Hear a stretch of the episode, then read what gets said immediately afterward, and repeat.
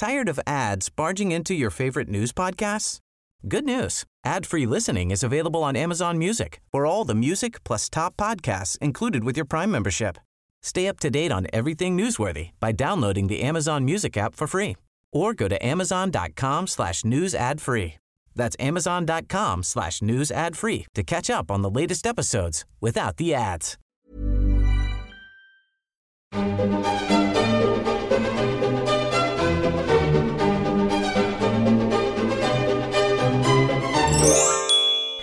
Hej och välkomna till Kungligt! Med Jenny Alexandersson. Och Sara Eriksson. Hur mår vi Jenny? Hur har sommaren varit? Vi har inte poddat på jättemånga veckor.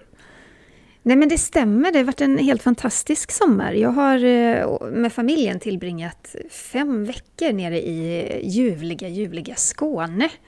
Och västkusten lite grann också. Det, eh, det har varit helt fantastiskt. Ja men det har ju varit en bra sommar verkligen. Fint väder, salta bad, god mat, ett glas vin här och där. Ja, men allt man behöver, helt enkelt. allt man behöver. Ja, för nu känns det lite som att hösten har kommit och slagit oss i ansiktet med det här vädret. Så jag bunkat oss i ansiktet. Jag menar, det, igår när skolorna körde igång och min lille kille skulle liksom välkomnas till första klass. Alltså då, snacka om att bli slagen i ansiktet av slagregn. Ja. Det öste ner. Men hur har du haft det Sara, i sommar? Jag har haft det jättebra. Jag har jobbat hela sommaren så att jag har inte haft någon semester faktiskt. Men eh, fördelen har ju varit då att man har kunnat jobba på distans. Eh, ja, så jag har ändå fått uppleva väldigt fina platser. Jag har också varit lite nere i Skåne och på västkusten, Tylösand, Bohuslän. Så att jag ska inte klaga. Jag har ändå kunnat njuta av det här fina vädret på luncherna och eftermiddagarna och kvällarna. Så att jag har haft det bra. Men du kanske får vara lite ledig sen längre fram tänker jag. Ja, vi får väl se. Det kanske kommer någon sån här härlig sensommarhöst i september som man har fått uppleva tidigare. Det tycker jag är väldigt ja. krispigt och mysigt. Det är mysigt, det är det. Ja. Men det har hänt mycket i den kungliga världen också såklart. Det har det gjort. Ehm, och det ska vi prata om i podden. Bland annat är rop, eh, dopet som ägde rum i Sverige. Inte ropet, dopet. Ja. Eh, alldeles nyligen när prins Carl Philip och prinsessan Sofias son Julian döptes. Ja, och vi ska även prata om prins Andrew som alltså ständigt befinner sig i stormens öga. Nu har ju faktiskt en stämningsansökan mot prinsen lämnats in. Vad kommer nu att hända? Och vi ska helt enkelt försöka få reda lite ordning i denna soppa. Ja, och så ska vi såklart ta upp veckans Harry och Meghan. Ingen podd utan Harry och Meghan. Nej. Eh, det är nämligen så att prins Harry han ska skriva en självbiografi. Mm -hmm. Och det stormas det kring redan kan jag säga. Och så ja. cirkulerar det rykten om att paret har en önskan om att få döpa sin lilla dotter Lilibet hemma i Storbritannien. Ja, och vi ska även prata om att Megans bror nu ska deltaga... deltaga hallå? Deltagare. Du är också på sommarmode, jag känner det, vad skönt, vi är på samma nivå. vi ska prata om att Megans bror ska delta i Big Brother VIP. Och han har liksom redan nu varit väldigt vass i tungan gentemot Megan. Eh, så att eh, det här är nog bara en liten början av vad som komma skall när då brodern äntrar det här Big Brother-huset. Eh, väldigt speciellt eh, kan man ju minst sagt säga. Vi ska även prata om att Diane och Charles bröllopstårta, ja, ni hörde rätt, bröllopstårta har sålts på auktion till ett galet pris får man väl ändå säga. Men Sara, du har gjort en eh, kul spaning i sommar. Ja, men det har jag gjort. Eller jag och jag. En vän till mig såg faktiskt prinsessa Madeleine. Hon är ju som ni vet i Sverige. Och eh, strax efter prins Julians dop så är ju då, vad det verkar, prinsessfamiljen i Stockholm. För att min vän såg då prinsessa Madeleine i butiken på Hotell Diplomat. Eh, där hon handlades kombucha och knäckebröd bland annat iförd svarta Chanel-skor, grå Birkin-väska, en tunn dunjacka och stuprörsjeans. Mm, så hon går liksom och köper lite livsmedel sådär i allmänhet på Hotell Diplomat. Alltså när vi andra går till ICA eller Coop så drar Madeleine till Diplomat helt enkelt. Ja, alltså om man tänker, Hotell Diplomat ligger ju på Strandvägen i Stockholm och precis invid hotellentrén så finns vad de kallar för eh, Hotell Diplomats butik och det är liksom som en ja, men liten butik och kaféet kan man säga. Eh, jag brukar för ibland sitta där och jobba och ta en kaffe. Eh, det är ungefär vad jag har råd med där. men de har också lite olika matvaror och sådär. Så att där gick hon och handlade loss. Jag tänker att det är ju, det är ju nära där hon bor, eh, i närheten av hovstallet. Så att det kanske faller sig naturligt. Det kanske var en sån här sista minuten-shopping. Ja, vad vet jag? Att eh, någonting fattas här på lunchbordet. Nu drar jag ner till Diplomat och eh, handlar det sista. Exakt, men jag kan ändå gilla att hon går dit och handlar sin, sin mat ändå. Det är en, eh, det är en lite kunglig eh, prinsessvibb på det hela. Verkligen, verkligen. Ja. Men det här var ju precis efter dopet, eller hur? Ja, precis. För lördagen den 14 augusti så döptes ju prins Carl Philips och prinsessa Sofias yngsta barn, prins Julian. Och han döptes i Drottningholms slottskyrka. Och det är alltså det sjätte dopet på Drottningholm på bara sju år. Det är ju bra jobbat kungafamiljen, tänker jag. Ja, verkligen. Det har varit många dop som vi fått följa den senaste tiden. Och eh, både du och jag bevakade ju dopet, Jenny, eh, på Aftonbladet och på TV4. Eh, så det var full rulle för oss där under eh, dopet. Ja men verkligen, och vi satt ju i varsin eh, tv-studio. Det var ju så här att Eh, hovet och kungafamiljen, de följer fortfarande myndigheternas ganska strikta riktlinjer kring eller som, som, som gäller nu under coronapandemin.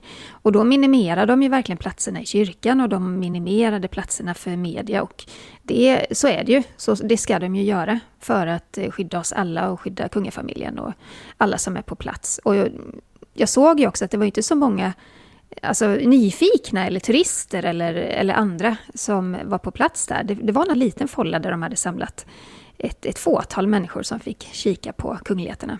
Men jag tror också att det var väldigt begränsat just vilka som fick komma nära för att de ville inte ha några stora folksamlingar.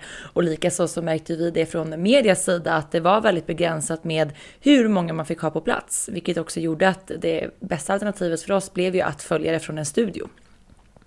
Ja, precis. Ja. Men om vi ska börja lite så här, vad, vad har du fått för intryck av det här dopet, Jenny? Eh, när det gäller sådana här kungliga stora positiva händelser så är ju intrycket ofta att det är eh, det är typiskt semi-officiellt tillfälle. Det är en det är en, privat eh, tillställning för att det handlar om familjen. Men eh, i och med att det också är en person som är i tronföljden så blir det officiellt. Och eh, som traditionen ser ut i Sverige så är ju de här dopen officiella och media och människor får vara på plats. Mm. Men liksom, om man ska titta på det mer i, i detalj så, där, så tycker jag att det var ett väldigt personligt och, och fint dop. Och det följer den här traditionen som vi har sett de senaste ja, men nio åren. Man kanske ska räkna bort eh, prinsessan Estelle, för hennes dop var ju lite mer speciellt i och med att hon är tronföljare. Men eh, det följer den här traditionen tycker jag, att eh, eh gäster och kungafamilj tågar in i kyrkan. Det är en, eh, en, en dopgudstjänst som följer Svenska kyrkans ordning och, och sen efteråt så kommer alla gäster, faddrar och eh, huvudpersonen ut och man får se vackra bilder. Mm. Men fanns... Och ditt intryck? Ja, men jag håller med dig Jenny. Det är, så här, det är ju alltid härligt tycker jag när man får eh, ta del av den här typen av kungliga tillställningar. För det är ju det är positivt och, det är fint och som du säger, man följer eh, tradition men som också möter lite mer personliga val i form av ja, musikval och dekorationer i kyrkan och så vidare. Så att det är alltid lite spännande att se hur de olika paren har valt att utforma sina kungliga dop i den mån det går så att säga, eh, utöver de här ja. traditionerna. För det de kan göra för att sätta sin prägel på det, det är att välja salmer, musik, eh, bibelord, eh, ja, blomsteruppsättningar i kyrkan och färgtema och sådär. Annars så följer det eh, Svenska kyrkans ordning i mm. stort sett. Men det här var ju ändå eh, lite annorlunda. förlåt. Ja, förlåt. Eh, Julian Stop stack ju ändå ut i och med att det här, det blev ju ändå historiskt på grund av att han är det första barnet som nu i den här generationen föddes in i kungafamiljen utan att automatiskt bli en del av kungahuset. Eh, och det är ju ändå lite skillnad om man jämför då med till exempel Julians storebröder, prins, Julia, eller prins Gabriel och prins Alexander, som då eh, när de döptes till exempel var en del av det kungliga huset, eh, vilket nu inte Julian är. Nej, det stämmer ju. Hösten 2019 så tog ju kungen beslutet att eh, han skulle kapa grenarna eh, inom kungahuset och eh, det innebar att barnen till prins Carl Philip och prinsessa Madeleine inte ska ha någon hans eller hennes kungliga höghetstitel och inte vara en del av kungahuset. Och det handlade mycket om att kungen ville då sätta fokus på vem och hur många som ska representera Sverige och kungahuset och också vem och hur många som ska ta del av apanaget. För det var ju där mycket av den här kritiken låg tidigare, att eh, varje år så äskar kungen mer pengar till ett ökat apanage eh, under tiden som kungafamiljen växer. Och även om hovet inte vill säga att de här äskanden om mer pengar handlar om en eh, växande familj, så var det ju mycket det som diskussionen handlade om. Eh, de menade mer att det handlade om säkerhet eller pengar till, eh, till bröllop och så vidare. Men, eh, men det var ju det som fokus låg på. Ska en växande kungafamilj eh, skapa en större utgift för oss skattebetalare för att finansiera alla som ska representera? Eh, och då tror jag, i och med att konstitutionsutskottet hade de var i startgroparna för att starta en sån utredning, så tror jag kungen ville förekomma den utredningen det här blev en lång utläggning, men ni fattar.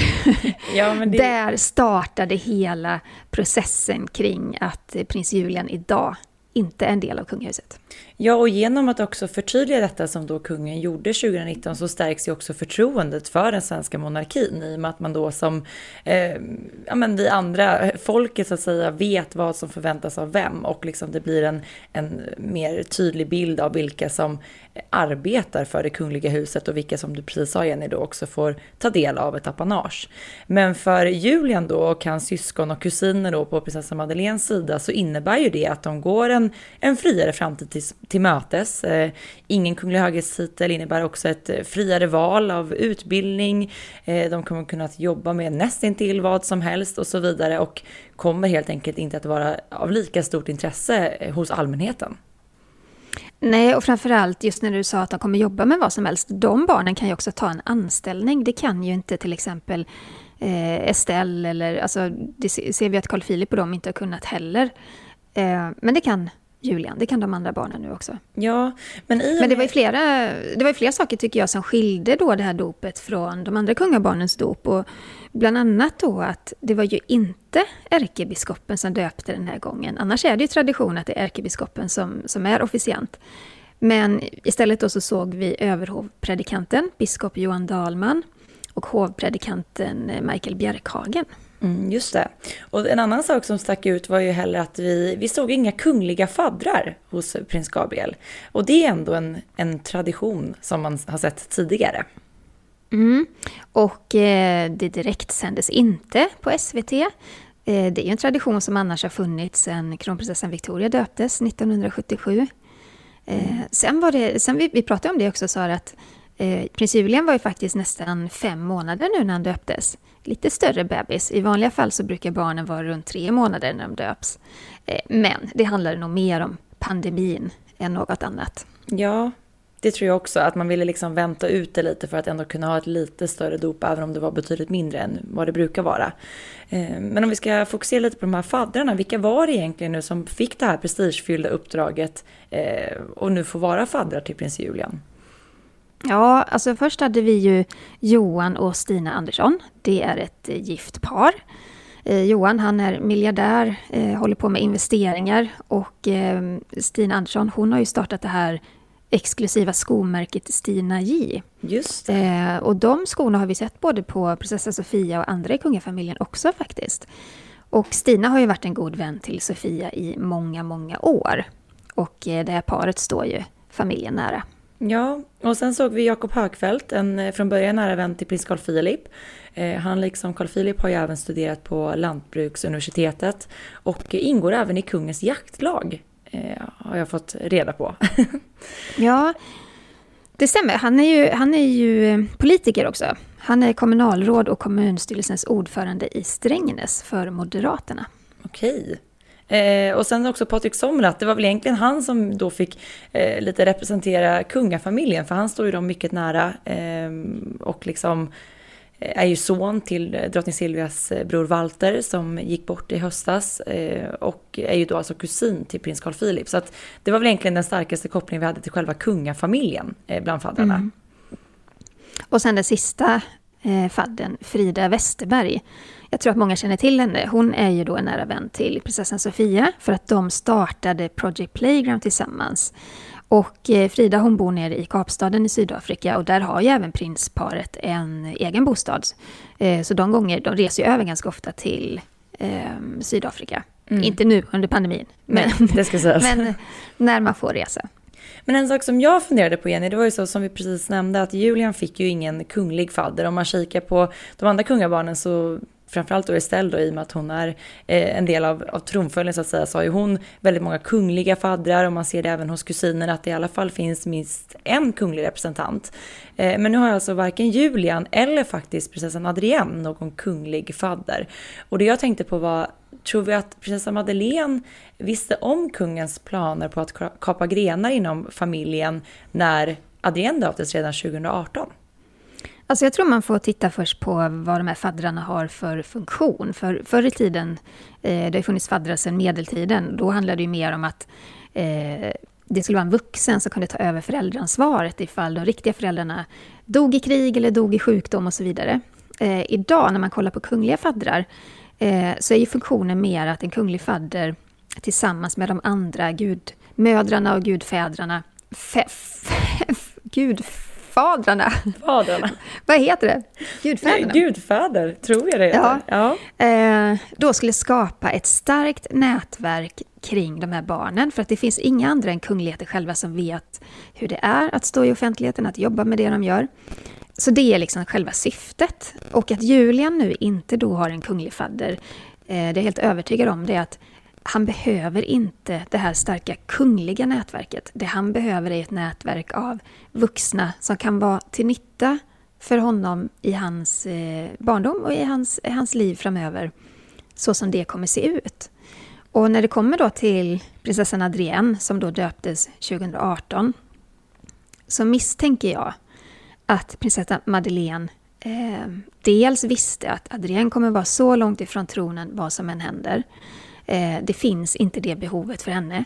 Och sen är det ju så att eh, kungen tog då som sagt beslutet hösten 2019, eller han offentliggjorde beslutet.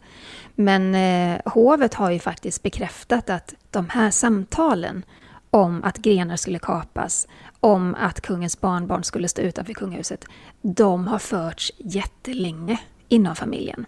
Och jag är säker på att eh, prinsessa Madeleine kände till det här i juni 2018. Ja, det är ju inget beslut de bara tog över en natt, det är vi helt övertygade om. Så det är klart att en dialog har pågått länge och det fanns säkert även tal om det i och med att eh, Madeleine med familj valde att flytta till USA också. Eh, det är klart att det finns, finns med i den inräkningen, att det blir mer accepterat då i och med att barnen inte eh, längre är en del av det kungliga huset. Ja, och den som egentligen mest behöver kungliga faddrar, eller eh, kollegor kan man ju säga, som kan berätta för henne hur världen fungerar för en kunglighet och hur det är i offentligheten, det är prinsessan Estelle. Mm. Hon är ju nio år nu och eh, när man kollar på hennes faddrar så är det ju giganter där. Det är ja, ju kung Wilhelm, kung Wilhelm Alexander av Nederländerna, jättebra. Eh, prins Carl Philip, kronprins Håkon av Norge, han ska också bli kung. Eh, Mary av Danmark kommer ju också bli drottning en dag. Och sen eh, en ur familjen då, Anna Westling. Ja. Så att eh, det finns ett starkt Där kan du få många bra tips och tricks inför att äntra den kungliga rollen. Eh, Verkligen. Men i och med, en annan sak som man tänkte på just kring Julians dop och som också tydliggör lite att han inte längre är en del av det kungliga huset och det officiella Sverige på det sättet. Eh, det var ju att det var tydligt fokus på just vänner och familj vid, som närvarade vid dopet och inte lika stora delar av det officiella Sverige. Exempelvis så såg vi ju inte statsminister Stefan Löfven på plats. Istället så var det då justitieminister Morgan Johansson som fick representera då. Eh, och det är väl också en ganska tydlig markering, eller? Ja, alltså nu vet vi ju inte varför Stefan Löfven inte kunde komma, om han hade andra åtaganden eller om det var något som, som gjorde att han inte kunde finnas på plats. Eh, men det spelar ingen roll, alltså jag tycker nog Morgan Johansson representerade regeringen bra där ändå. Absolut. Men, men, det är klart att det ger en signal om att det inte är lika hög status på, på det här dopet. Och sen också var det såklart, de fick ju slimma ner gästlistan. Vad var det, 83 gäster vi såg vid det här dopet. Eh, och vanligtvis får, får det plats ungefär 160 personer i kyrkan. Så det är klart man mm. fick, man fick liksom anpassa efter situationen helt enkelt. Eh, men som sagt, vi fick ju någon, vi fick ju någon så här läsarfråga, eller tittarfråga också om att eh, Eh, någon som undrade varför läkarna ifrån sjukhuset var bjudna på det här dopet. Kan inte du berätta det Sara? Ja men det är ju ingenting nytt för prins Julians dop utan det är vanligt att de som närvarat vid eh, det kungliga barnets födsel blir också inbjudna till, till dopet. Eh, men just varför det blev en sån stor grej den här gången vet jag inte men jag har också fått jättemånga frågor om det men det är helt enkelt ingenting som är unikt för prins Julians dop och det finns ju såklart en väldigt fin gest i det. De har varit med när det här barnet kom till världen och då får de också vara med vid barnets dop. Mm. Mm. Vi måste, så här, även om det, det är lite ytligt, men vi måste ju faktiskt också prata lite om kläderna vid dopet. Ja, det måste vi göra. Ja. Det, är ändå, det är ändå lite så här ögongodis att få se alla de här tjusiga klänningarna och nu igen. Vi hade längtat efter, efter det. Efter ett och ett halvt år. Exakt. Det var liksom en hype liksom, kring det här, för man har inte sett kungligheterna i offentligheten på det sättet, som du säger, på ett och ett halvt år. Och nu var mm. de då samlade och det är klart att man hade ett litet extra öga på vad de valde att bära den här dagen till ära. Vad hade Sofia på sig? Ja, men jag vill bara börja blicka tillbaka lite då om vi tänker när prins Gabriel döptes eh, så bar ju Sofia en älvdalsdräkt vilket blev väldigt hyllat världen över. Eh, och nu vid det här dopet så bar hon en klänning från italienska modehuset Etro. Man kan säga att det var en vit eh, krämfärgad knälång klänning med V-ringning och ganska så stora blommor och blad utspritt över ärmen och eh, ner över kjollivet. Och jag tyckte liksom att blommornas färg på den här klänningen och liksom blommornas design eller vad man ska kalla det påminde lite om och skulle kunna vara tagna ur någon typ av Sverigedräkt, lite Älvdalskänsla kanske. Eh, jag tyckte det var ett fint val, det matchade ju väldigt fint med de här sensommarblommorna som prydde kyrkan. Eh, vad tyckte du Jenny, håller du med om min analys? Ja, jag tyckte nog att mönstret var väldigt mycket så här folkdräkt. Eh, det passade bra. Hon mm. fick ju väldigt mycket komplimanger för den där klänningen. Eh, jag skulle vilja peka lite på Estelle. För ja, det var ju hon gjorde faktiskt, ja, hon gjorde en trea i en 35 år gammal klänning. Hon bar nämligen eh, sin mamma, kronprinsessan Victorias klänning, som hon bar vid exakt samma ålder, vid nio år. Och det var en rosa knälång klänning med lite så klockad kjol, band i midjan, en liten puffärm och så en ganska stor vit krage. Alltså lite 80-tal såklart över den.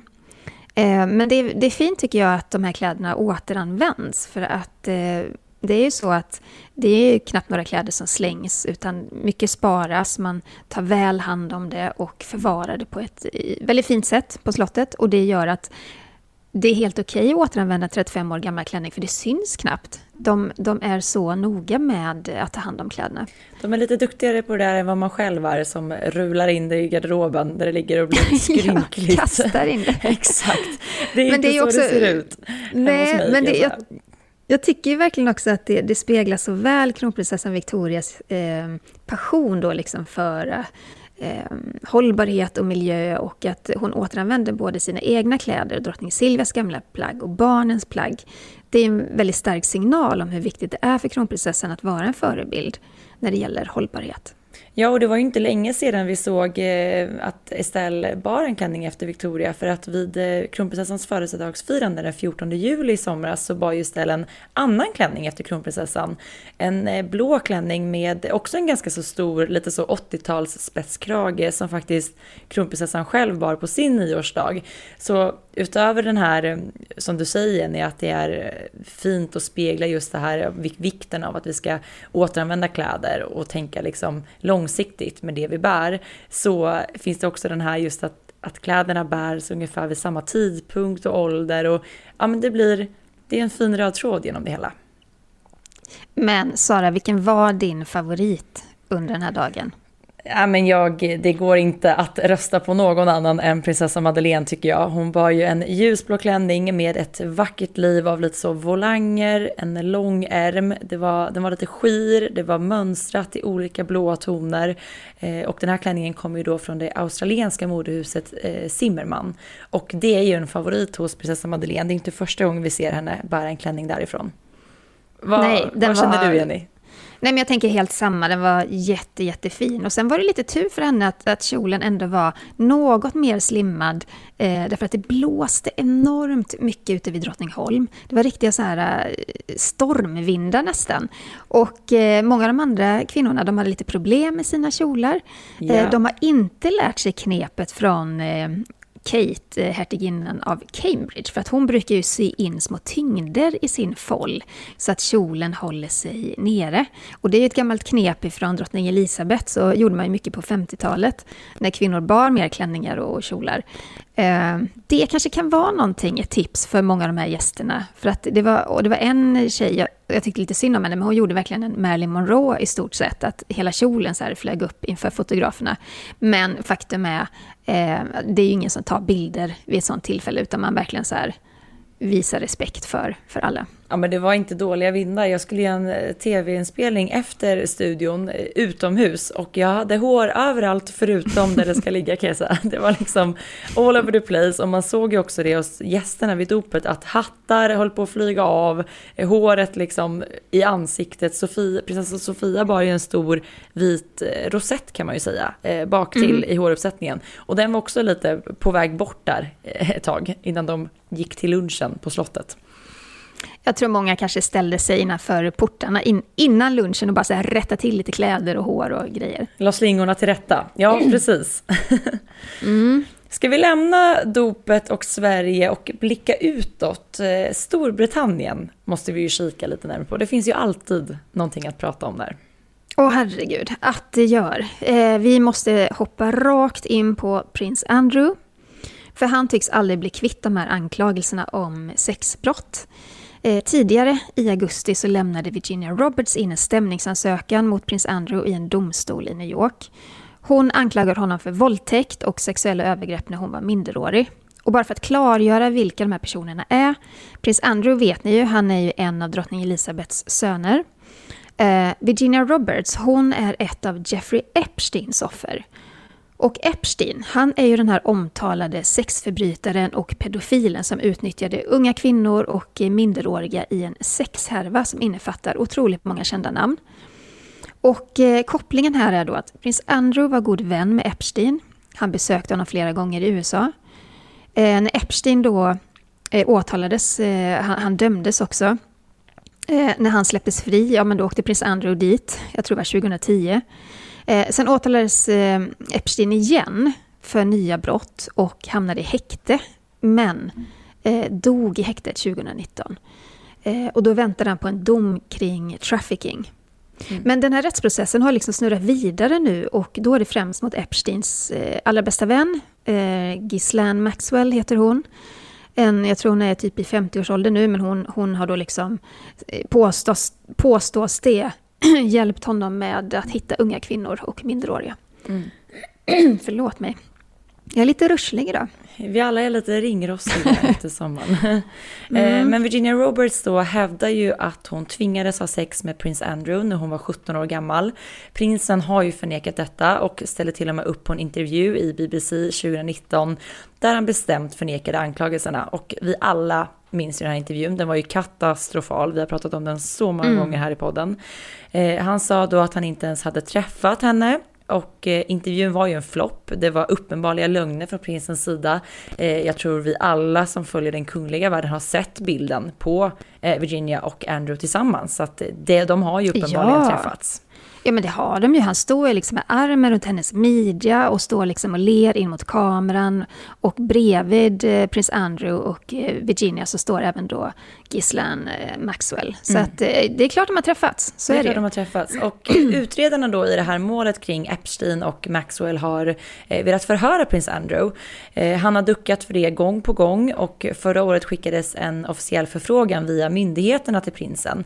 Men han har då ännu inte talat med vare sig utredarna utredarna eller FBI.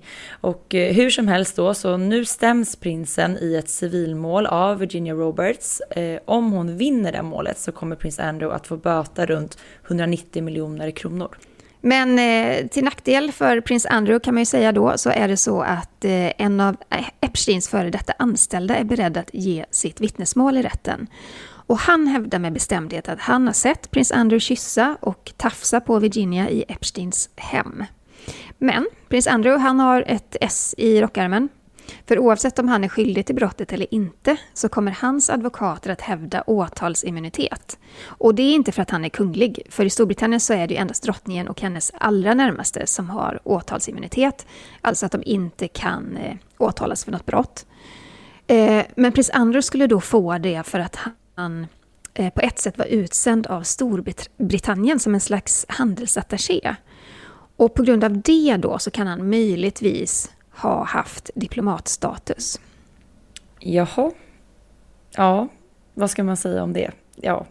Nej, men alltså jag förstår att hans advokater försöker, försöker hävda det, för att har han haft diplomatstatus, då, då faller ju allt. Mm. Så, så jag kan ju se, jag kan ju se liksom att det är en väg att gå då, men eh, man skulle hellre vilja att prins Andrew verkligen så svarade upp liksom för anklagelserna, att man får höra hans story på riktigt. Mm. Eh, för just nu råder ju mest bara tystnad ifrån hans sida. Och du har gjort det under så lång tid. Alltså han har ändå lyckats doppa huvudet, sticka huvudet i sanden. I liksom, 2019 pratar vi om. Mm. Det är ett och ett halvt år nu. Ja. Men något som prins Andrew och kungafamiljen nog inte hade väntat sig har inträffat. Och det är att en av Storbritanniens toppchefer inom polisen, Crusader Dick, eh, har bett Metropolitan Police att eh, ta upp det här fallet igen, titta på anklagelserna. Det blir tredje gången den här gången. Eh, men den här gången då så leds undersökningen av en tidigare underrättelseofficer. Så man ska verkligen gå igenom allting noggrant igen. Men experter menar ju liksom att den här rättsprocessen kan pågå i många år. Och eh, det påverkar ju inte kungafamiljen på något positivt sätt. Nej, för det har vi sagt tidigare att så fort någonting liksom händer eller sker i negativ bemärkelse i eller kring eh, kungahuset så skakar det ju om hela den brittiska monarkin och också ifrågasätter dem såklart. Och det här är ju ingenting som drottning Elizabeth eh, överhuvudtaget vill ska hända. Och nu är det också väldigt, väldigt nära in på henne i och med att det här handlar om hennes son. Mm. Men eh, vi ska lyssna på hovreportern Russell Myers för att han eh, satt nyligen i en intervju med ITV och eh, han sa så här om prins Andrew och anklagelserna. And as you say, he, he is there with the Queen at this stage. I mean, those conversations must be happening well, amongst imagine? the family. Imagine being a fly on the wall. Oh, I mean, he was, sort of, uh, he was uh, due to go over the, you know, the next couple of weeks, mm. but less than 24 hours after this broke last week, he was straight up there with uh, ex-wife Fergie in tow. I imagine they're uh, trying to work out what kind of response. We, we haven't had a response at the moment, but I must say Prince Andrew has always vehemently and strenuously denied all these allegations in front of him. Ja, han, eh, han pratar bland annat om att eh, alltså hur prins Andrew ska hantera det här, men också att prins Andrew just nu är då med drottningen på Balmoral i Skottland. Och att de såklart har diskuterat den här frågan ingående i familjen. Men frågan är hur drottning Elizabeth kommer att hantera detta. Hon är 95 år gammal, hon har å andra sidan tampats och tampas fortfarande med hela Mexit-härvan. Eh, prins Philip, hennes älskade Philip, gick eh, nyligen bort. Det är väldigt mycket negativt kring drottningen just nu. Ja, och hon, drottningen tog ju ett steg eh, som var ganska tydligt, en tydlig signal. Och eh, hon gjorde ju klart att prins Andrew inte längre är en arbetande kunglighet. Han har alltså inte några offentliga uppdrag för kungahuset och är på det viset mer eller mindre utfryst från sin tidigare offentliga roll. Och när det gäller de här kungliga uppdragen, för det är ju det är liksom ett hedersuppdrag för en kunglighet, det är väldigt mycket status i det, eh, så ska vi lyssna på ett klipp när den brittiska hovexperten Angela Levin förklarar varför prinsen inte har kvar några uppdrag.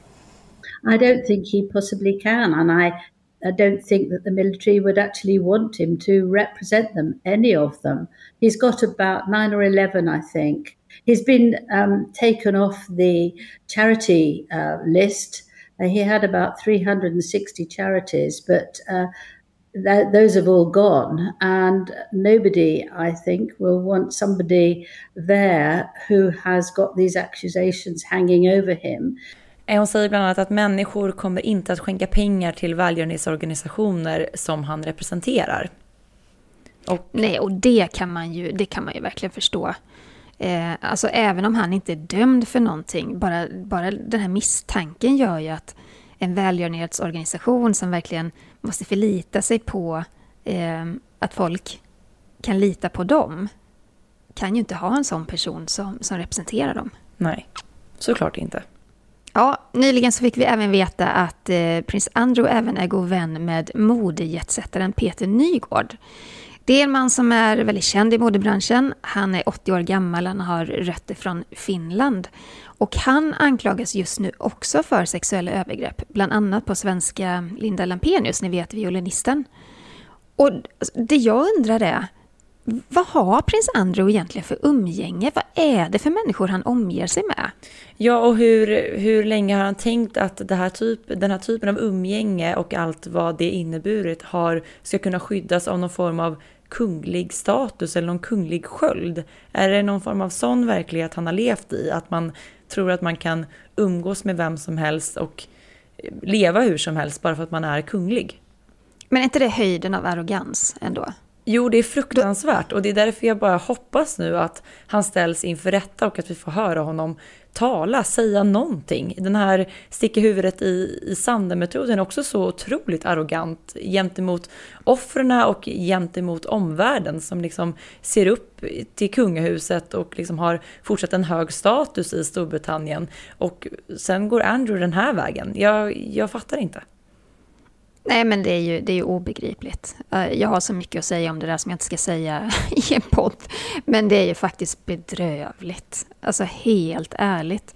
Vad, vad, vad har man för uppfattning om sig, om, om sig själv och om omvärlden och, och sin status när man tycker att det är helt naturligt att dra till Karibien för att festa med minderåriga flickor tillsammans med ett gäng andra gubbar. Alltså det är, för det vet vi är sant. Alltså det finns bevis på att eh, prins Andrew har befunnit sig på Epsteins eh, gods nere i Karibien till exempel.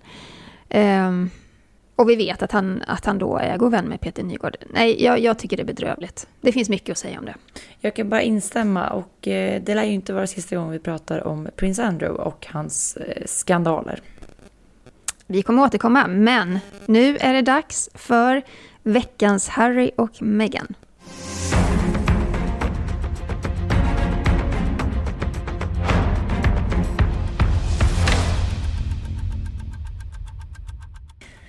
Och senaste nytt är då att prins Harry ska skriva en biografi eh, som då planeras att släppas i slutet av nästa år. Och eh, enligt bokförlaget då eh, Penguin Random House har Harry lovat att berätta allt om sitt liv och den, ge den liksom definitiva redogörelsen. Eh, boken kommer alltså att handla om hans liv, uppväxten bakom de kungliga väggarna och hans syn på hela Mexit, hur den faktiskt har gått till. Ja, enligt BBC så ska en eh, av Harrys talespersoner eh, ha sagt till eller har sagt att familjen inte kommer att få godkänna innehållet innan publicering, så att den står alltså helt fristående ifrån eh, kungafamiljen. Och i ett pressmeddelande så uttalar sig Harry så här. Min önskan är att få berätta min historia om eh, topparna, dalarna, misstagen och lärdomarna. Jag vill visa att oavsett var vi kommer ifrån så har vi mer gemensamt än vi tror. Och redan nu så har ju också Harry sagt att intäkterna från den här boken kommer liksom alltihopa gå till välgörenhet. Eh, vad tror vi om det här, Jenny? Nej, men det här är katastrof. Det är verkligen så här att det räckte inte med en stor avslöjande intervju med Oprah Winfrey. Det räckte inte med att sitta i poddar och prata om, om sin familj. Eh, det räckte inte med att göra en tv-serie på Netflix om mental ohälsa och göra massa avslöjanden om kungafamiljen. Nu ska Harry även skriva en bok och jag kan lova att det är klart att det kommer komma avslöjanden där också. Och jag tror, precis som många av de här brittiska hovreportrarna, att när ska kungafamiljen få nog? Alltså de sitter ju i en sån himla svår sits också, för om de då skulle gå hårt åt mot eh, prins Harry, så blir det ett bakslag det också mot kungafamiljen, för det kommer, kommer komma så mycket kritik. Så de får helt vackert sitta i båten, bara vänta in den här avslöjande boken och sen hantera och släcka eldar bäst de kan.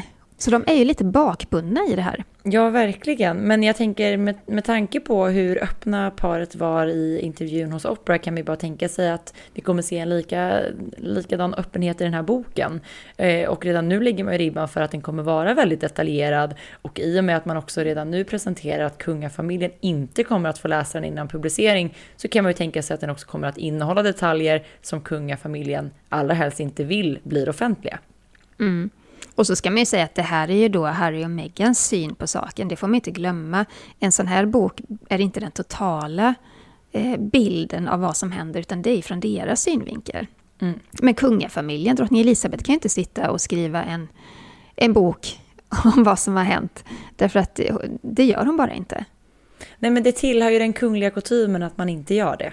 Så är det ju bara. Alltså, mm. man, man, går inte den vägen. Men den vägen väljer nu Harry att gå och eh, vi kan ju redan nu konstatera att vi med många kommer ju såklart att lusläsa den här boken så fort den släpps. Eh, och trots då den här sprickan som finns mellan Harry och Meghan och familjen och framförallt mellan bröderna Harry och William så sågs ju faktiskt de i somras i samband med att statyn av deras mamma Diana avtäcktes den dagen hon skulle ha fyllt 60 år.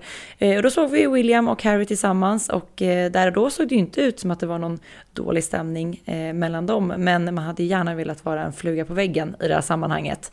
Eh, men i samband med då att Harry återvände till Storbritannien så var det Daily Mail som avslöjade att Harry och Meghan önskar att deras dotter Lilibet ska döpas i Storbritannien och då med drottning Elizabeths närvaro och allra helst i Windsor, lik storbror Archie gjorde. Eh, vad tror vi om detta? Eh, hur ska det tas emot av britterna?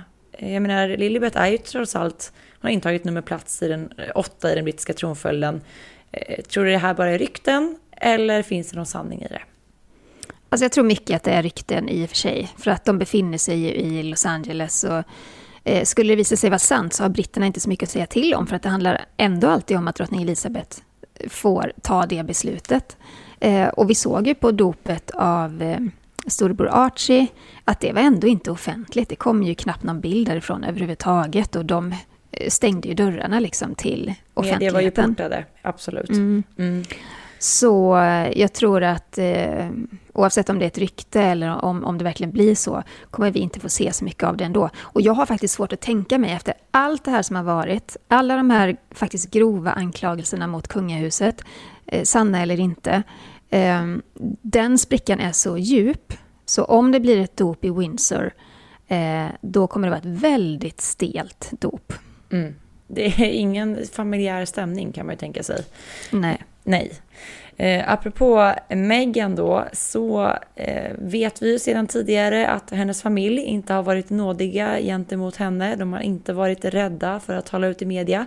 Och eh, som lite pricken över i nu då så ska ju Megans bror vara med i Big Brother VIP Australien. Och redan nu i den här trailern som släpps för programmet så lägger han ribban för hans medverkan och man kan redan nu förstå att den kommer att fokusera mycket på och kring just Meghan. Vi kan lyssna på vad han väljer att inleda hela sin medverkan med. I'm Meghan Markles brother.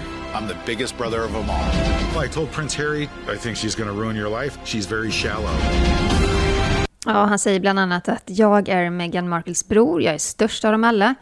Jag sa till prins Harry att hon kommer förstöra ditt liv. Hon är väldigt ytlig. Det är verkligen att eh, sätta ribban. Mm. Vi kan nog räkna med att Megans äldre halvbror då, Thomas Markle Jr kommer att avslöja en hel del av systern och jag tror inte direkt att Megan gläds över eh, hennes brors eh, medverkan i den här typen av program.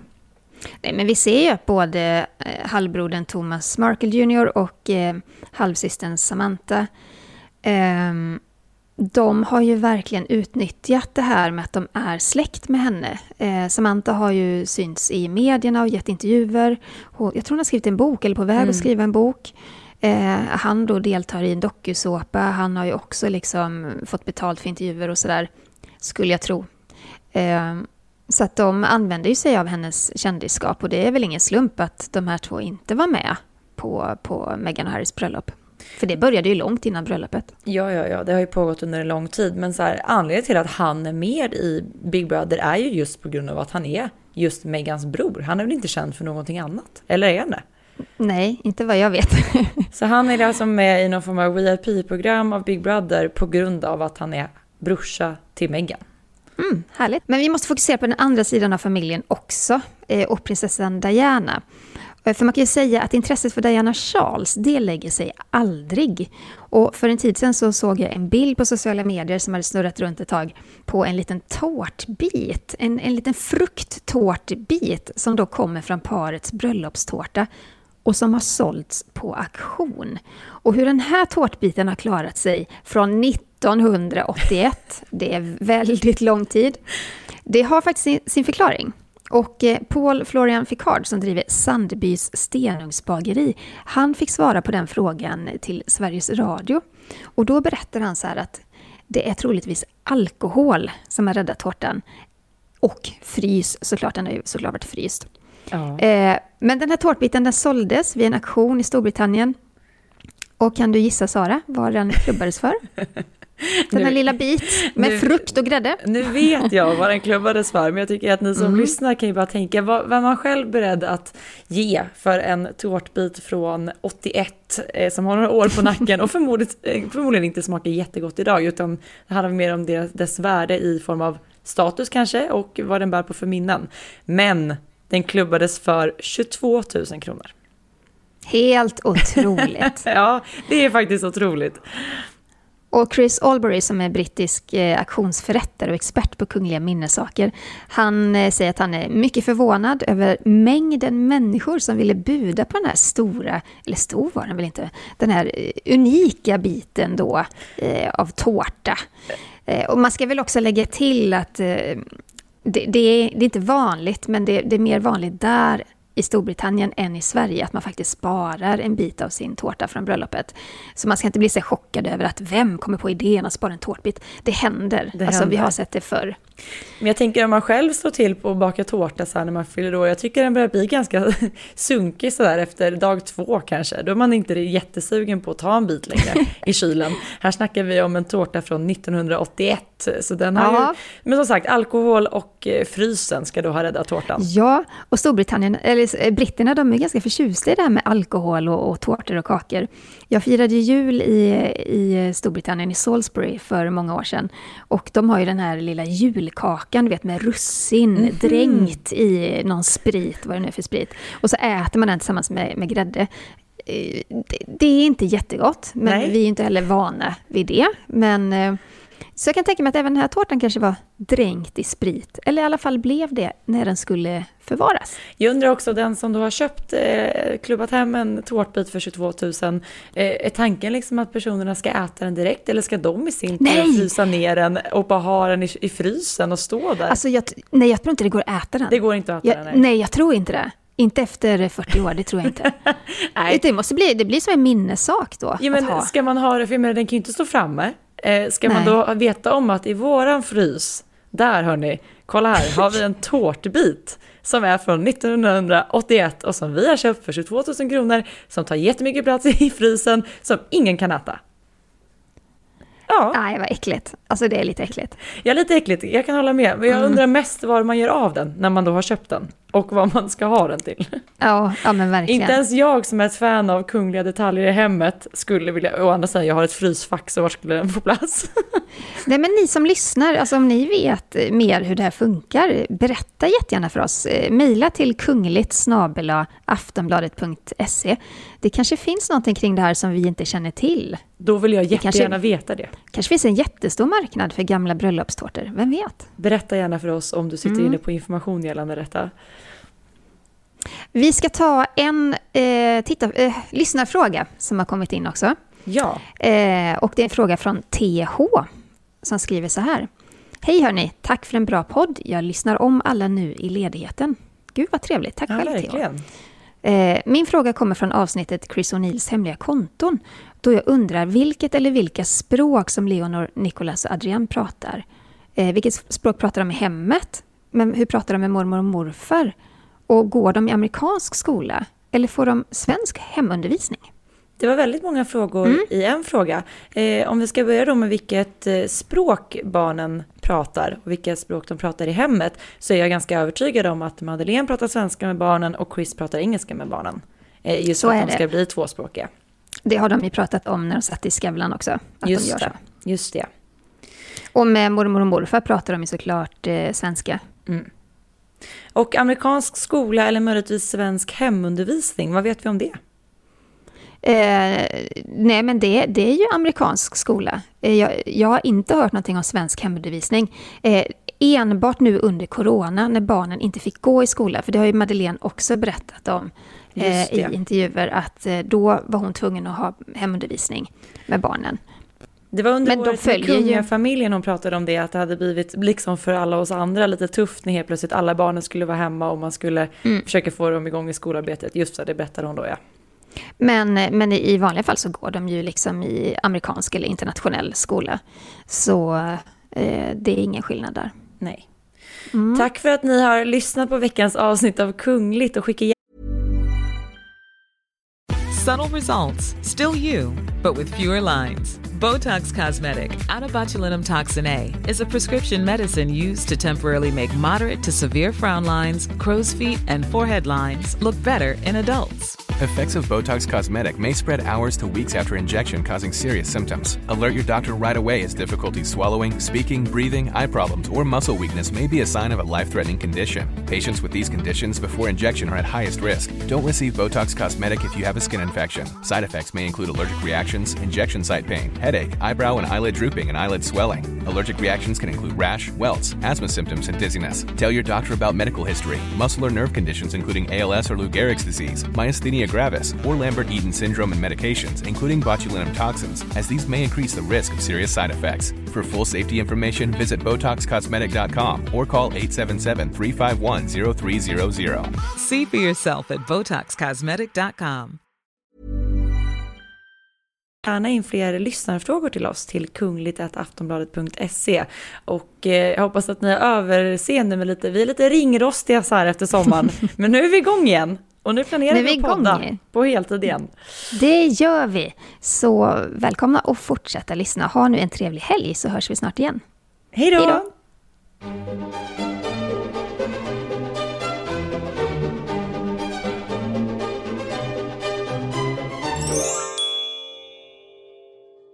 Du har lyssnat på en podcast från Aftonbladet. Ansvarig utgivare är Lena K Samuelsson.